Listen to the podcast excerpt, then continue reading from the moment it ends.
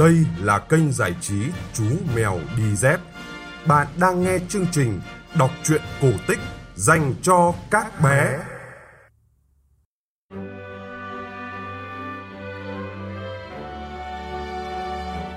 Các bạn nhỏ thân mến ơi, các bạn có còn nhớ chú mèo đi dép không? Sau một thời gian đi kiếm ăn ở phương xa, hôm nay chú mèo đã quay lại rồi đây. Chúng ta sẽ tiếp tục chương trình kể chuyện cổ tích phát vào 9 giờ tối hàng ngày trên kênh giải trí Chú Mèo Đi Dép.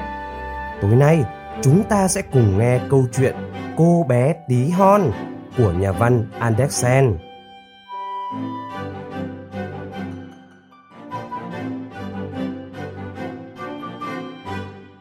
Ngày xưa, có một người đàn bà mong có một đứa con nhỏ xíu, nhưng không biết phải tìm bé ở đâu. Thế rồi, bà đến chỗ mụ phù thủy già và bảo Tôi mong mỏi có một mụn con, xin bà cho biết tôi có thể tìm nó ở đâu. Ồ, cái đó thì... Mụ phù thủy đáp. Không khó gì cả. Cô hãy cầm hạt lúa mạch này, nên nhớ nó không phải là loại mạch mọc ngoài đồng hoặc để nuôi gà đâu đấy nhá. Hãy gieo hạt mạch này xuống đất và cô sẽ thấy điều gì xảy ra. Cảm ơn bà nhiều lắm, người đàn bà nói và biếu mụ phù thủy một đồng xu. Sau đó, bà về nhà và gieo hạt lúa mạch như lời mụ phù thủy dặn. Chẳng bao lâu, hạt lúa mạch mọc lên thành một cái cây. Rồi cái cây ấy trổ ra một bông hoa tuyệt đẹp, hơi giống hoa tulip, nhưng những cánh hoa chúm chím khép lại như một chiếc nụ. Bông hoa đẹp quá! Người đàn bà nói và hôn lên những cánh hoa sắc đỏ, sắc vàng xinh xắn. Nhưng ngay khi bà vừa đặt môi lên cánh hoa thì đóa hoa bừng nở kèm theo một tiếng động khác thường. Đấy đúng là một bông tulip tuyệt đẹp. Hoa nở giữa những chiếc cánh mịn màng là một cô bé tí tẹo tèo teo đang ngồi trên đài nhị hoa. Cô bé xinh đẹp, chỉ nhinh nhỉnh bằng ngón tay cái, thế nên cô được mẹ gọi là cô bé tí hon. Một miếng vỏ quả hồ đào sơn bóng được làm nôi cho cô bé. Những cánh hoa chân chim màu xanh dùng làm nệm và một cánh hoa hồng làm chăn để cô bé đắp ngủ khi đêm xuống. Ban ngày, cô bé chơi trên mặt chiếc bàn nơi mẹ cô đặt một chiếc đĩa đựng đầy nước với những bông hoa tươi thắm cắm viền xung quanh. Giữa chiếc đĩa nổi lên một cánh hoa tulip. Trên đó, Tihon có thể ngồi và dùng hai sợi lông ngựa trắng làm hai mái treo để trèo từ cạnh đĩa bên này sang bên kia. Đó quả là một cảnh tượng ngoạn mục. Cô bé còn biết hát ca, tiếng hát dịu dàng, du dương, chưa ai từng nghe thấy. Một đêm nọ, khi cô bé đang nằm ngủ trên chiếc giường xinh xắn của mình, thì có một con mụ cóc gớm ghiếc leo qua ô kính vỡ trên cửa sổ vào nhà. Mụ cóc xấu xí, nhớp nhúa, nhảy ngay xuống chiếc bàn nơi tí hon đang ngủ ngon bên một cánh hồng đỏ thắm. Con bé sẽ là người vợ tuyệt vời của con trai ta. Mụ cóc nghĩ và chộp ngay lấy miếng vỏ quả hồ đào có cô bé tí hon đang ngủ ở trong, rồi lao qua cửa sổ, nhảy xuống vườn. Trong vườn có một dòng suối chảy qua, bờ suối lầy bùn và cóc sống cùng con trai ở ngay đó. Éo ơi, con trai cóc cũng xấu xí ma lem, y như mẹ nó vậy. Cóc cóc, khẹt khẹt. Con trai cóc chỉ thốt được những lời như thế khi nhìn thấy cô gái bé nhỏ xinh đẹp nằm trong vỏ quả hồ đào. Sweet, đừng nói to thế, nếu không, mày sẽ đánh thức nó dậy đấy. Mụ cóc già bảo, con bé có thể trốn mất vì nó nhẹ như lông tơ thiên nga. Mẹ con ta sẽ đặt con bé lên một lá súng nổi ở giữa dòng suối kia. Với con bé tí xíu này thì chiếc lá súng ấy sẽ trở thành một hòn đảo cách biệt. Nó sẽ không tài nào trốn thoát được đâu. Trong lúc ấy, chúng ta sẽ dọn một phòng tươm tất dưới đám bùn cho hai đứa mày về sống ở đó. Có rất nhiều hoa súng mọc trên dòng suối với những chiếc lá rộng bản màu xanh nổi lềnh bềnh trên mặt nước. Chiếc lá súng to nhất lại ở xa nhất. Mụ cóc già bơi ra và đặt vỏ quả hồ đào lên đó. Cô bé tí hon vẫn ngủ say. chẳng hay biết chuyện gì. Sớm hôm sau, cô bé tí hon tội nghiệp thức dậy. Khi biết mình đang ở đâu, cô khóc lóc thảm thiết. Chiếc lá súng rộng lớn, tứ bề là nước vây quanh, khiến cô không có cách nào bơi vào bờ được. Mụ cóc già dầm mình trong bùn lầy và cố trang hoàng phòng cưới bằng những cọng cói và những đóa hoa loa kèn vàng. Mụ muốn mọi thứ phải thật tươm tất khi đón cô con dâu mới của mình. Sau đó, mụ cóc cùng con trai bơi đến gần chiếc lá súng, nơi cô bé tí hon đang đứng. Mẹ con mụ cần đem chiếc giường bằng vỏ quả hồ đào đặt vào phòng cô dâu trước tiên. Mụ cóc già nhún gối trong nước, chào cô bé và nói Đây là con trai ta, nó sẽ là chồng con đấy. Các con sẽ có một căn phòng đẹp đẽ dưới bùn lầy. Cọc cọc, khẹt khẹt. Con trai mụ cóc cũng chỉ nói được mỗi như thế. Rồi mẹ con nhà cóc tóm lấy chiếc giường nhỏ xinh xắn và bơi đi. Tí hon ngồi một mình trên chiếc lá xanh và khóc nức nở. Cô không muốn sống với mụ cóc gớm ghiếc và cũng không muốn cưới con trai xấu xí của mụ. Những chú cá nhỏ đang bơi quanh đó đã gặp mụ cóc và nghe thấy điều mụ nói. Thế là cả đàn cá cùng nhô đầu lên mặt nước và ngóng ngóng nhìn cô bé. Đàn cá thấy tí hon rất dễ thương và chúng không thể chịu nổi khi nghĩ rằng cô bé phải sống cùng những con cóc xấu xí đó. Không, không đời nào cá chịu để như vậy. Đàn cá vội bơi xung quanh cuống chiếc lá súng mà cô bé tí hon đang đứng, rồi dùng răng gặm đứt nó. Chiếc lá súng đem cô bé tí hon bồng bềnh trôi theo trên dòng suối, trôi đi xa, rất xa, và mẹ con mụ cóc không bao giờ còn tìm tới được nữa. Tí hon trôi qua rất nhiều nơi, lũ chim nhỏ đậu trên bụi cây nhìn thấy cô bé líu lo khen ngợi. Chích chích, cô bé xinh đẹp quá. Chiếc lá đưa cô bé trôi đi ngày càng xa hơn. Thế rồi, tí hon bắt đầu cuộc hành trình lênh đênh của mình. Một con bướm trắng nhỏ nhắn, thanh mảnh, bay lượn vòng quanh cô bé. Vì rất thích cô bé tí hon, cuối cùng bươm bướm xà xuống chiếc lá. Bé tí hon rất vui khi biết rằng mụ cóc không thể tìm bắt cô được nữa. Cô bé đang trôi qua một đoạn suối cảnh đẹp tuyệt vời, mặt trời buông nắng trên mặt nước tựa vàng ròng. Cô bé lấy chiếc khăn choàng buộc một đầu quanh chú bươm bướm, còn đầu kia cô buộc chặt vào chiếc lá. Chiếc lá trôi nhanh, cô bé đứng trên chiếc lá nên cũng thấy mình trôi đi rất nhanh. Bất ngờ, một con bọ hùng to xác từ đâu đó bay tới. Trông thấy cô bé, nó liền quắp lấy cái lưng bé nhỏ của cô và thả cô lên một cành cây. Chiếc lá súng xanh vẫn bập bềnh trôi đi và chú bươm bướm vẫn ở trên đó vì chú đã bị buộc vào lá súng nên không thể tự giải thoát được. Tí hon tội nghiệp sợ hãi vô cùng khi bị bọ hung tha lên cây. Cô bé càng bối rối hơn khi nghĩ đến con bướm trắng xinh đẹp đã bị cô buộc vào lá. Nếu không thể tự giải thoát, chú bướm nhất định sẽ đói lả mà chết mất. Vậy nhưng điều đó chẳng làm bọ hung mảy may bận tâm. Nó đặt tí hon lên một chiếc lá to nhất, cho cô bé một chút phấn hoa và khen cô xinh đẹp, mặc dù trông cô chẳng giống loài bọ hung chút nào. Sau đó, những con bọ hung sống trên cây cùng tới ngắm nghía cô bé.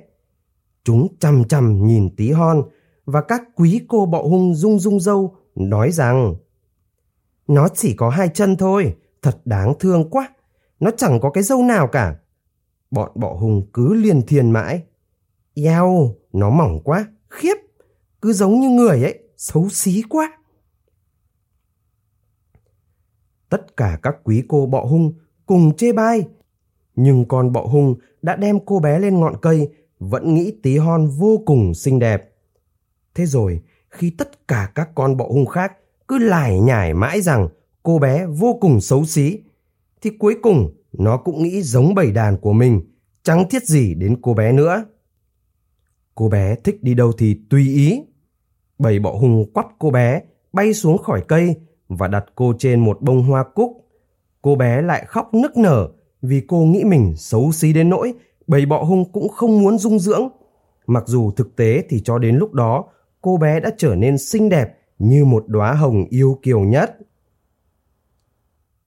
Suốt mùa hè, tí hon tội nghiệp lủi thủi sống một mình trong khu rừng lớn.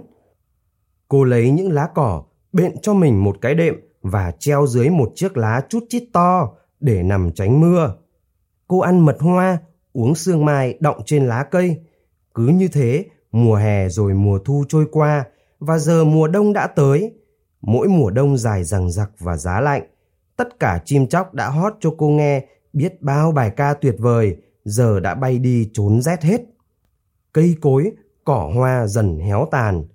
Chiếc lá chút chít che chở giúp cô bé ẩn trú bên dưới cũng khô héo dần và rồi chỉ còn lại chiếc cuống vàng úa.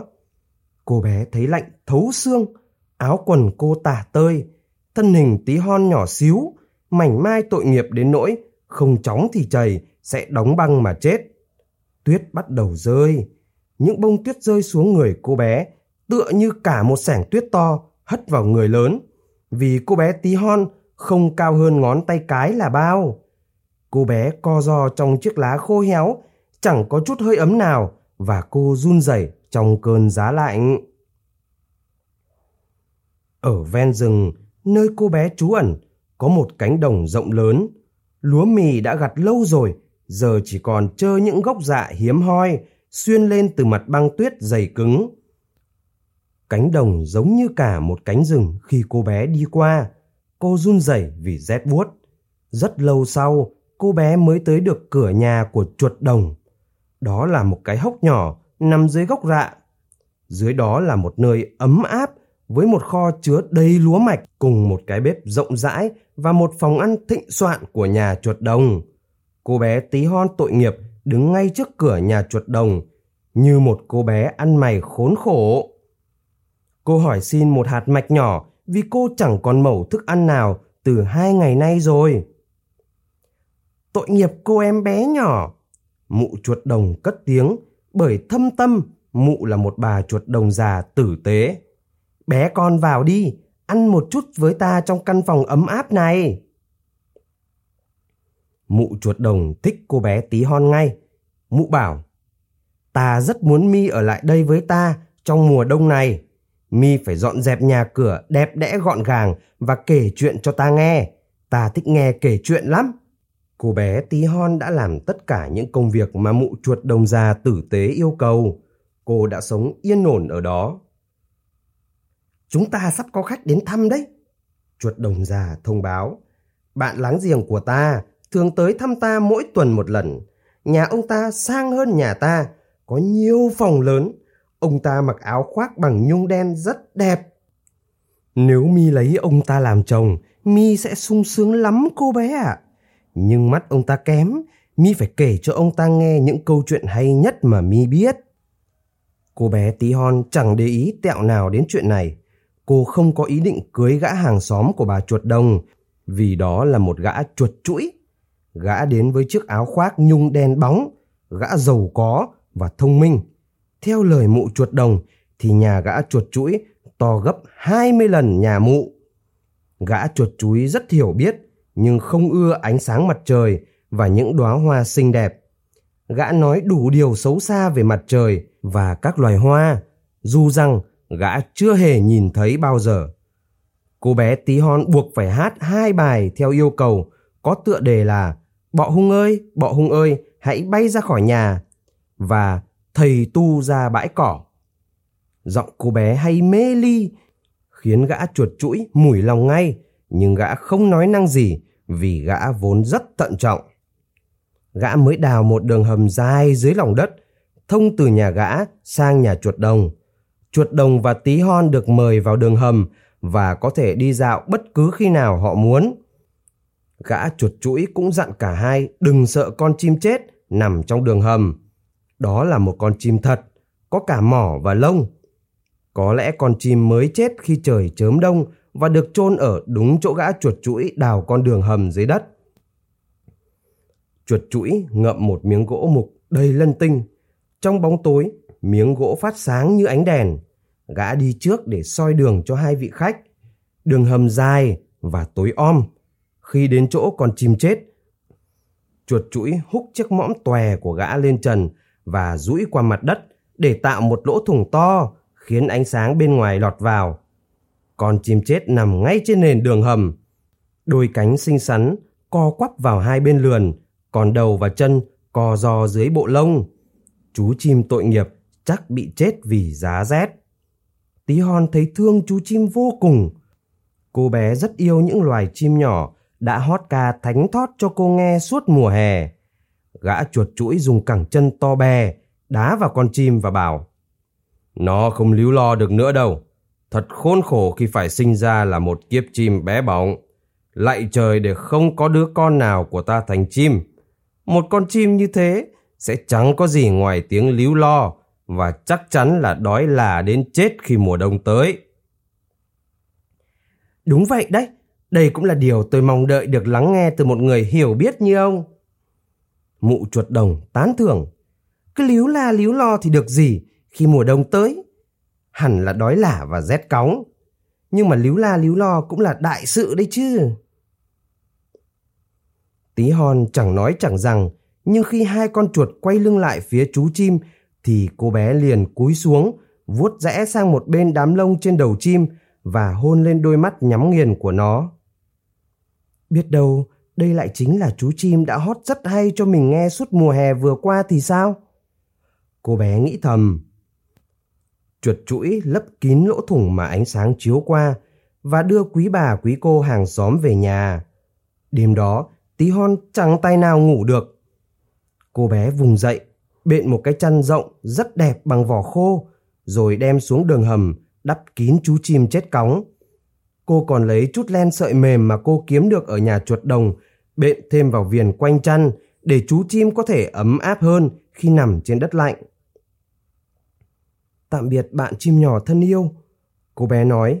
Xin cảm ơn bạn vì tiếng ca hót rất hay của bạn vào mùa hè vừa qua. Khi ấy cây cối xanh tươi và mặt trời tỏa sáng ấm áp biết bao. Tí hon áp đầu lên ngực chim. Cô bỗng như nghe thấy có tiếng đập bên trong. Đó là trái tim của chim. Chú chim không chết. Chú đã nằm gục bất tỉnh vì tê cóng và giờ thì chú đã được ủ ấm lại và hồi sinh.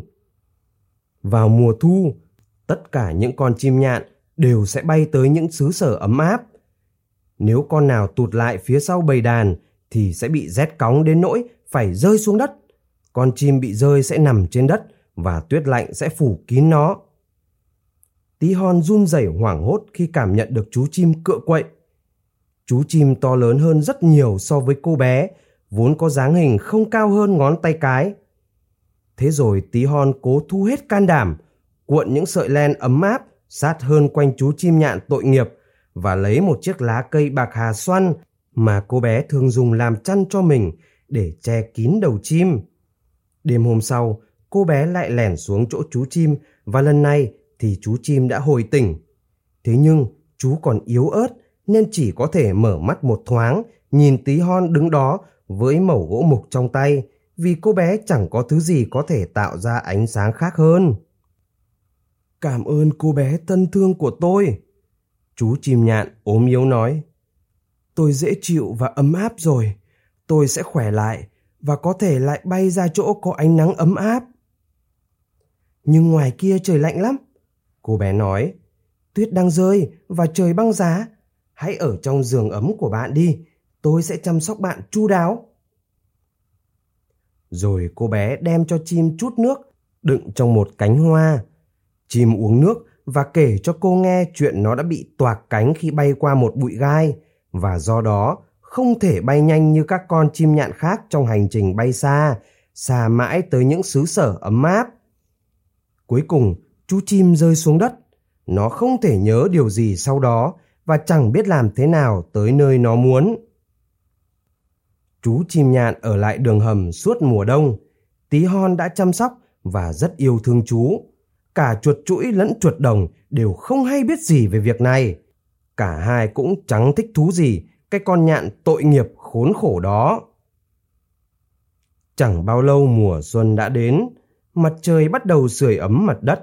Chim nhạn chào tạm biệt tí hon. Cô bé đào thông cái lỗ thủng mà chuột chuỗi đã đào trên nóc hang. Ánh mặt trời chiếu vào lung linh vui vẻ biết bao. Chim nhạn hỏi tí hon có muốn bay cùng nó không. Cô bé có thể ngồi trên lưng nhạn, cả hai sẽ bay đi thật xa, vào tận rừng xanh. Nhưng tí hon biết rằng cô sẽ làm bà chuột đồng tử tế đau lòng nếu cô bỏ đi như thế. Không, tôi không thể đi được chim ơi. Tí hon nói. Thế thì tạm biệt nhé, tạm biệt cô gái tốt bụng thân yêu. Chim nhạn nói khi bay vào ánh nắng chan hòa. Tí hon đăm đắm nhìn theo, nước mắt ngân ngấn vì cô bé yêu quý chim nhạn biết bao. Chíp chíp, chim nhạn hót vang và bay vào rừng. Tí hon thấy buồn vô cùng, cô bé không bao giờ được phép ra ngoài nắng ấm. Những hạt giống đã được gieo ngoài đồng, phía trên tổ chuột đồng, lúa mạch chắc đã lên rất cao rồi. Cánh đồng trở thành một khu rừng rậm với cô bé nhỏ xíu tội nghiệp. Xét cho cùng, dáng dấp của cô chỉ cao hai phân rưỡi. Mi sẽ phải may quần áo cưới mùa hè này. Chuột đồng bảo cô bé. Láng giềng, gã chuột chuỗi tẻ nhạt chán trường, mặc áo khoác nhung đen vừa cầu hôn cô bé xong. Mi sẽ cần hai loại đồ len và vải để tùy dịp mà mặc khi Mi làm vợ chuột chuỗi. Thế là tí hon phải kéo sợi bằng một cây guồng. Chuột đồng thuê bốn con nhện răng sợi và dệt cả ngày lẫn đêm. Tối tối, khách chuột chuỗi vẫn tiếp tục đến đây. Gã luôn miệng nói khi nào hết hè, mặt trời lúc đó sẽ bớt nóng, còn giờ đây nó hun nóng mặt đất, khiến đất cứng như đá. Đúng thế, khi mùa hè khép lại, sẽ là đám cưới của gã chuột chuỗi với tí hon. Cô bé chẳng vui chút nào, vì cô thấy chuột chuỗi là một kẻ buôn tẻ khủng khiếp. Mỗi sáng khi mặt trời mọc và mỗi tối khi mặt trời lặn, cô bé lẻn ra ngoài cửa nhân lúc gió tẽ những bông lúa để nhìn thấy trời xanh biếc. Tí hon thấy bên ngoài cuộc sống thật đẹp đẽ, sáng sủa và cô bé cũng ao ước gặp lại chú chim nhạn thân yêu lần nữa. Nhưng chú chim không bao giờ trở lại. Chú chim đã bay đi rất xa vào tận cánh rừng xanh tuyệt vời. Rồi trời lại sang thu, cô bé tí hon đã có đủ những bộ áo quần cô dâu. Còn bốn tuần nữa sẽ tới lễ cưới của mi chuột đồng bảo cô. Tí hon òa khóc và nói rằng cô không muốn lấy gã chuột chuỗi tẻ nhạt đó. Bệnh nào? Chuột đồng nói, đồ ngốc, nếu không nghe lời, ta sẽ cắn nát mi bằng hàm răng trắng nhởn của ta đấy. Trời ạ, chuột chuỗi là một người chồng cao sang với mi. Đến nữ hoàng cũng không thể có chiếc áo nhung đen nhánh mà diện như ông ta đâu. Bếp và kho thức ăn dự trữ của ông ta là nhất đấy. Mi phải cảm ơn Thượng Đế đã sắp đặt để ông ta cưới Mi làm vợ. Rồi ngày cưới cũng đến, chuột chuỗi sẵn sàng đi đón dâu. Cô bé tí hon sẽ phải sống với gã trong hang dưới đất sâu và không bao giờ được ra ngoài vì chuột chuỗi không chịu được ánh sáng ấm áp.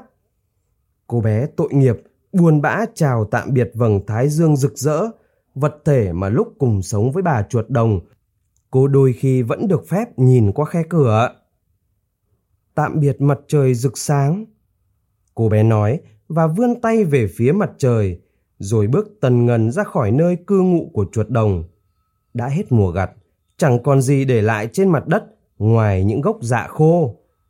Tạm biệt, tạm biệt nhé. Cô choàng cánh tay nhỏ xíu quanh một đóa hoa xinh xắn đỏ thắm ở gần bên và thì thầm. Hãy chào chim nhạn thân yêu giúp ta, nếu có dịp gặp lại. Tu huyết, tu huyết. Đúng lúc đó, cô bé nghe thấy tiếng hót líu lo. Cô ngước nhìn lên, thấy chim nhạn đang bay ngang trời. Thật may mắn biết bao, chú chim đã trông thấy tí hon và già xuống. Cô bé kể với chim mọi chuyện. Cô không thích lấy gã chuột chuỗi xấu xí kia, không thích sống chui lủi dưới đất sâu, nơi mặt trời không bao giờ chiếu sáng.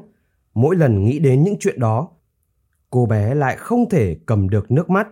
Mùa đông sắp đến rồi, chim nhạn bảo cô bé, tôi sắp đi xa, tới xứ sở ấm áp. Cô bé hãy đi cùng tôi nhé. Cô có thể ngồi trên lưng tôi. Chỉ cần buộc cô bằng chiếc thắt lưng, chúng ta sẽ thoát khỏi gã chuột chuỗi xấu xí cùng cái ổ tối mò của gã ngay thôi. Chúng ta sẽ bay thật xa, vượt núi, vượt non, tới xứ sở ấm áp, nơi mặt trời tỏa sáng trói trang hơn nơi đây, và quanh năm là mùa hè với vô vàn những bông hoa xinh đẹp. Tí hon nhỏ bé thân yêu ơi, hãy bay cùng tôi nhé. Tôi sẽ không bao giờ quên bạn đã cứu sống tôi khi tôi nằm rét cóng trong cái hầm tối tăm ngày trước. Ừ, tôi sẽ đi với bạn, tí hon nói. Cô bé trèo lên lưng chim, đặt chân lên đôi cánh sải dài và buộc thắt lưng của cô vào một chiếc lông chim chắc chắn nhất. Rồi chim nhạn bay lên cao, bay giữa bầu trời, qua rừng, qua hồ. Chim bay mãi, qua những núi non quanh năm tuyết phủ, tí hon run lên vì tiết trời lạnh giá. Rồi cô bé rúc vào dưới bộ lông ấm áp của chim nhạn và chỉ ló chiếc đầu xinh xinh ra để ngắm nhìn cảnh đẹp lộng lẫy trải dài bên dưới mặt đất kia. Thế rồi, đôi bạn đã bay tới xứ sở ấm áp. Nơi đó, mặt trời trói trang hơn và bầu trời có vẻ như cao gấp đôi nơi họ đã sống. Trên các bờ tường, các triền dốc bạt ngàn những dây nho trắng, nho đen, đơm chùm quả chín mọng. Trong những khu rừng, cam chanh, quả lúc liều đầy cành. Không gian ngào ngạt hương thơm của hoa trường xuân và bạc hà xoăn. Trẻ con vui vẻ, chơi vờn cùng những đàn bướm màu cho. Nhưng chim nhạn vẫn bay, bay mãi, và những vùng đất mà chim bay qua càng ngày càng đẹp hơn. Cuối cùng, cả hai đến một tòa lâu đài cổ bằng đá cẩm thạch trắng toát, sừng sững giữa vườn cây xanh thắm và nằm cạnh một hồ nước trong xanh. Những thân nho leo cuốn quanh những chiếc cột trong tòa lâu đài và ngay trên đỉnh cột là vô số những tổ chim nhạn. Tổ của chú chim đã cõng tí hon trên lưng cũng ở nơi đó. Đây là nhà tôi, chim nhạn giới thiệu. Cô bé có nhìn thấy những bông hoa tuyệt đẹp ở phía dưới không? Cô hãy chọn một bông và tôi sẽ đặt cô lên đó nhé. Cô sẽ sống ở đó thoải mái tùy theo ý muốn của mình nhé. Thế thì thích quá. Tí hon reo lên và vỗ vỗ hai bàn tay xinh xắn bé nhỏ của mình.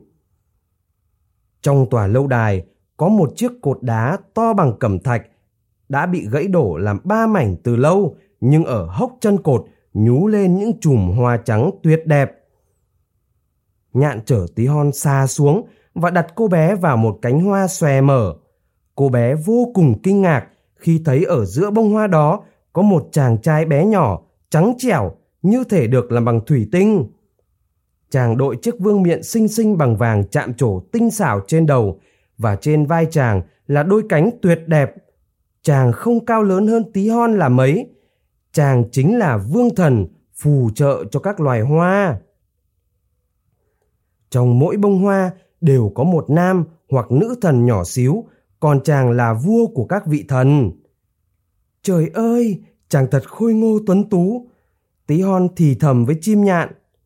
Vương thần tí hon rất sợ chim nhạn vì tất nhiên so với người nhỏ bé và mảnh mai như chàng thì chim nhạn đúng là một con chim khổng lồ.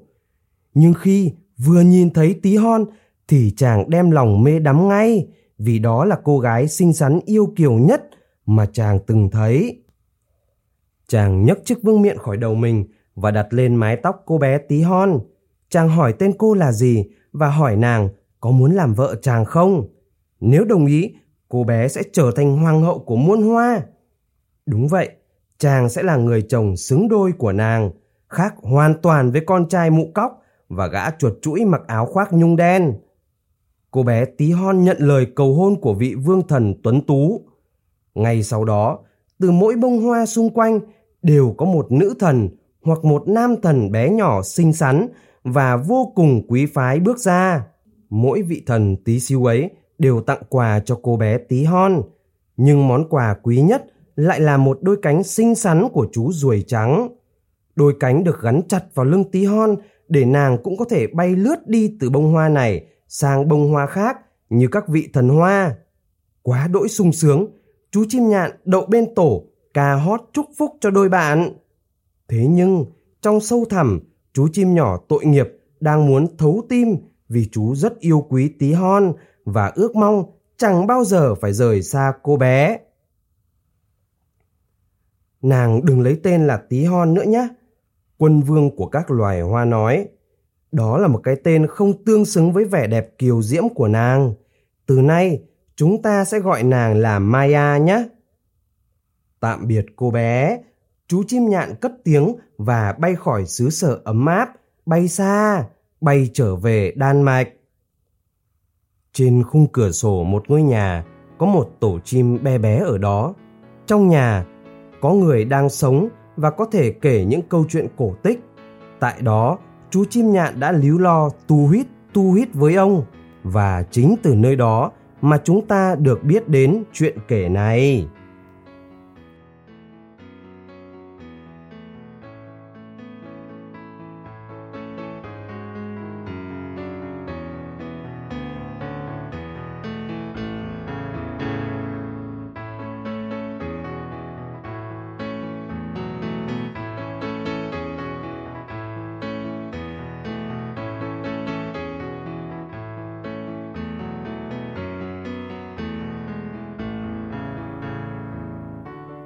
Các bạn vừa nghe xong câu chuyện cổ tích Cô bé tí hon của nhà văn Andersen phát trên kênh giải trí Chú Mèo Đi Dép. Kênh giải trí Chú Mèo Đi Dép đã có mặt trên Spotify và Google Podcast. Bố mẹ nhớ like và chia sẻ cho mọi người cùng biết để kênh Chú Mèo Màu Lớn nhé. Chúng ta sẽ gặp lại nhau trong chương trình kể chuyện vào 9 giờ tối mai. Còn bây giờ, xin chào và chúc bé ngủ ngon.